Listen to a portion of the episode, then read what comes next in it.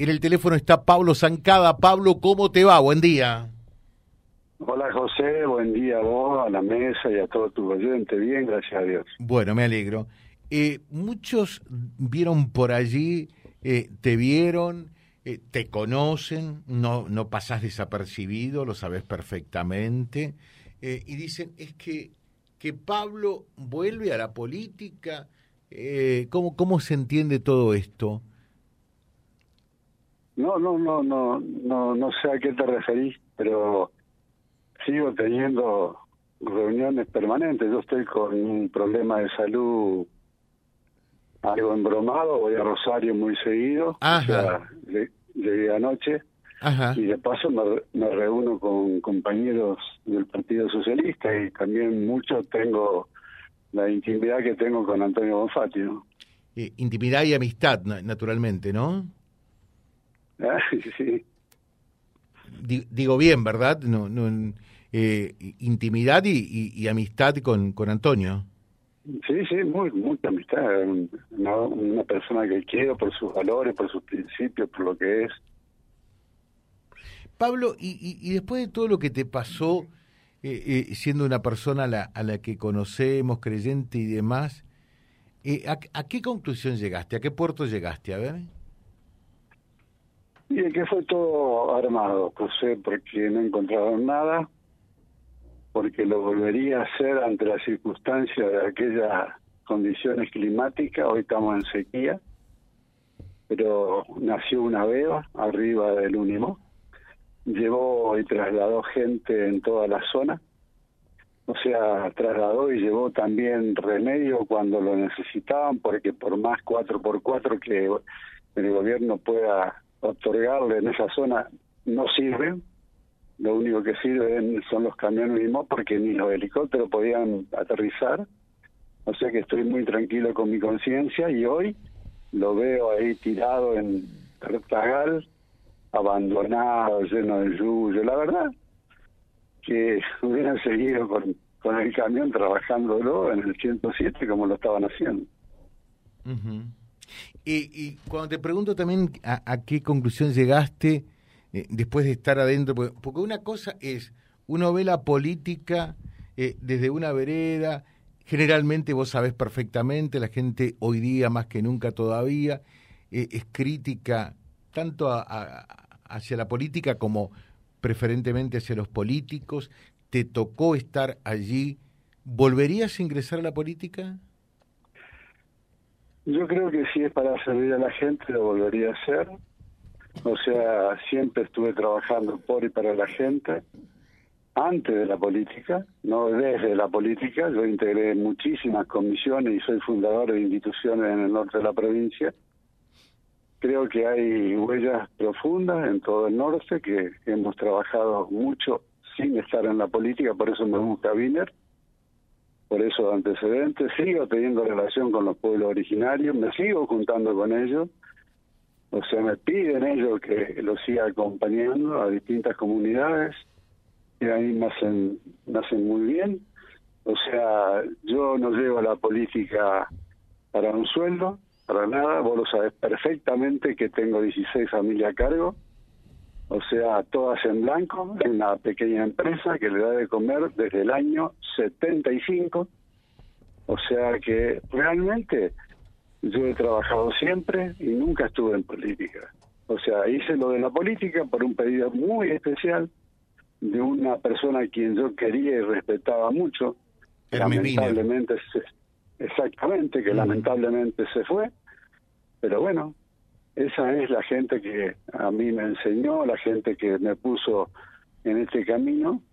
Y nada, o sea, yo no milité políticamente, yo milité siempre socialmente en muchísimas instituciones del norte de la provincia. y si mm, tuvieses, sé, 15 mm, años menos eh, y volviera eh, Hermes Wiener, ¿le volverías a decir que sí como aquella vez o no? Pero, pero ninguna duda. Y haría lo mismo. La otra, Pablo, y, y, de lo que viste de adentro, eh, estando en la otra vereda, eh, eh, estando de adentro de la política, total, no, sabe que este programa no lo escucha absolutamente nadie.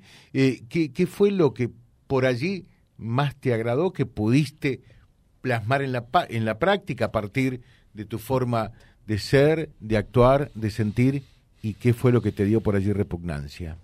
La gestión en la que vos tenés desde un cargo como ser diputado nacional, los celulares o los teléfonos que están abiertos siempre, que indudablemente después se te cierran todos, quedan algunos, eso cuando mirá para atrás queda muy poco de aquello que te palmeaban la espalda, pero bueno, quedan los mejores. Así que realmente los contactos siempre lo hice, de juntarme con un Zaffaroni en una corte cuando era presidente de la corte para defender los derechos de los wichí de embarcación salta, para trabajar pero con, con todos los estamentos que te da la posibilidad y cuando vos pedís una audiencia de una diputación siempre te la van a dar pero después ya no te dan más eso. Entonces aproveché la gestión en Buenos Aires para ese tipo de cosas, o sea, para que también la provincia de Santa Fe, cuando Hermes Wiener salió electo en el 2007 gobernador de la provincia, que los pueblos originarios de las 74 comunidades de la provincia tengan los títulos que de propiedad que muchas de ellas tienen, que todavía falta, la tierra que se le entregó, nada más y nada menos, a las comunidades aborígenes, la cuña boscosa, las mejores islas que se entregó frente a Rosario y frente a Santa Fe. O sea que tienen un montón de cosas que han logrado, por ejemplo, la entidad comunitaria o la escritura comunitaria que tienen hoy. O sea, con algunos errores por que después no se los continuó. Por ejemplo, esas tierras no se pueden ni vender ni alquilar y muchas comunidades o algunos dirigentes aborígenes alquilan para beneficio propio, o sea, el caso específico de las mejores islas de la provincia de Santa Fe que están en la zona de Santa Fe, para pastaje fueron fueron alquiladas para pastaje cuando realmente eso era para pastaje de los propios aborígenes cuando se les dio las ayudas. Sí, sí, es así. Pero bueno, es así. Déjame hacer dos consejos, por favor. Estamos hablando con Pablo Zancada, ya venimos con Carly Bullati también. Un saludo muy especial y muy grande para Pablo. Estamos hablando con Pablo Zancada, de parte de la familia Ruiz Díaz. Que se recupere pronto y ojalá haya más personas como él. Eh, dice este mensajito. Eh, otro, eh, hola José, un gran abrazo a Pablo. Me ayudó, te puedo asegurar, en mis peores momentos soy Katy eh, Tanino y lo aprecio mucho. ¿Me, bueno, gracias sobre todo a la gente que no es por la ayuda que uno pueda dar o hacer, simplemente es por estar. Lo hubiera hecho sin haber sido diputado nacional, como lo dice siempre José. eh, acá nos dicen, José, eh, alcancé a escuchar, pero por favor, si puede algo decirlo, eh, porque me preocupa mucho, lo, quiero mucho a Pablo, ¿qué le está pasando en salud? Tengo una, operación embromada. ¿Por realizarte? sí, el 8 de febrero. Estoy, estoy viniendo del prequirúrgico y me tiene que cambiar una válvula aórtica más un par de bypass cielo abierto, así que bueno, estoy en eso. Bien. Eh, ¿Sabes una cosa? Hay más saludos para vos. Hugo Nardi dice para Pablo, eh, dice, eh, ¿y cómo se entiende que eh, los una familia Bullati compró casi todas las tierras a las que se les dio a los aborígenes en la cuña? No. ¿No? No, imposible, imposible. Es imposible. O sea, por ley es imposible, no pueden vender, no pueden alquilar. Por ley. O sea, que hay pícaros. No hablo de Bullati, no hablo de nadie, pero que hay pícaros de que eh, alquilan a pastaje y le pagan al coordinador de la comunidad. Se da mucho en el caso de la zona de la cuña. Eh, eh, hola, cuánto me alegra escuchar a Pablo, un gran ser humano. Bendiciones, dice Margarita acá, en el mensaje que nos envía. Bueno, déjanos una reflexión final de lo que te dejó la política y, vos sabés que vamos a entrar, estamos en, en una etapa preelectoral. Eh, a la gente que por allí la, la pueden llegar a entusiasmar, invitar a participar. ¿Qué le dirías? ¿Que, que entre o que no entre? ¿Me permitís algo antes? Sí, por favor. Sí. Yo, yo posteé algo sobre la ruta 11. Ajá. O sea, hice un recorrido con, con amigos y hice todo un relevamiento pozo por pozo, cráteres y todo lo demás que hay a 50 kilómetros al norte y 50 kilómetros al sur. Lo que quiero aclarar de ese posteo mm. es que no estoy en contra de la BTV. ¿eh? Yo, en muchos de los casos que veo en, la, en las redes sociales, es que la BTV es buena, que la BTV te, te, arregla el tema de los frenos, de las luces, pero yo no estoy en contra de nada, al contrario, la BTV en el rubro mío me da de comer. Sí, seguro. Yo lo que estoy, yo lo que estoy diciendo, porque hay antecedentes, es que los legisladores se deben presentar al juzgado federal, al fiscal federal, diciendo el pozo tal, en tal kilometraje, llevarle una foto, hacer las denuncias, es simplemente como prevención de cualquier accidente, fatal o no, para que se haga cargo el Estado. ¿Sabe por qué lo digo con antecedente? Porque nadie se acuerda de cuando se terminó el Boulevard Irigoyen, la reforma en la época de la intendencia de Hugo Morzán, siendo yo legislador nacional, hice la denuncia, en aquel momento la empresa se había retirado, estaba de juez subrogante el doctor Palú en, la justicia federal, y me patrocinó el abogado que hoy es juez, eh, Horacio Capurro, y presenté de que ah, se habían olvidado nada más y nada menos de las bajadas para la silla de ruedas, se habían olvidado de la senda que se deben hacer en el medio de los canteros, se habían olvidado de un montón de cosas para lo accesible.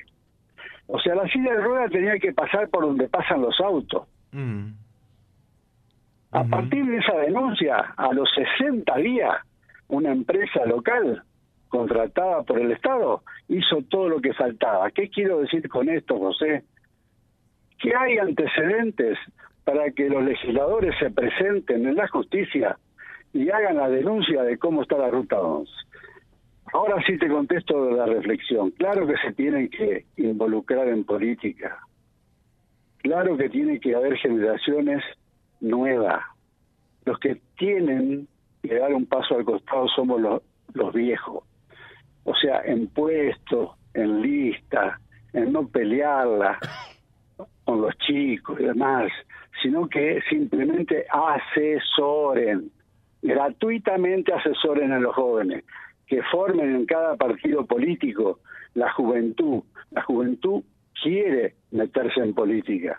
Ve malos ejemplos, por supuesto, porque son los que están en todos los medios, pero los buenos y lo que los hay y muchos.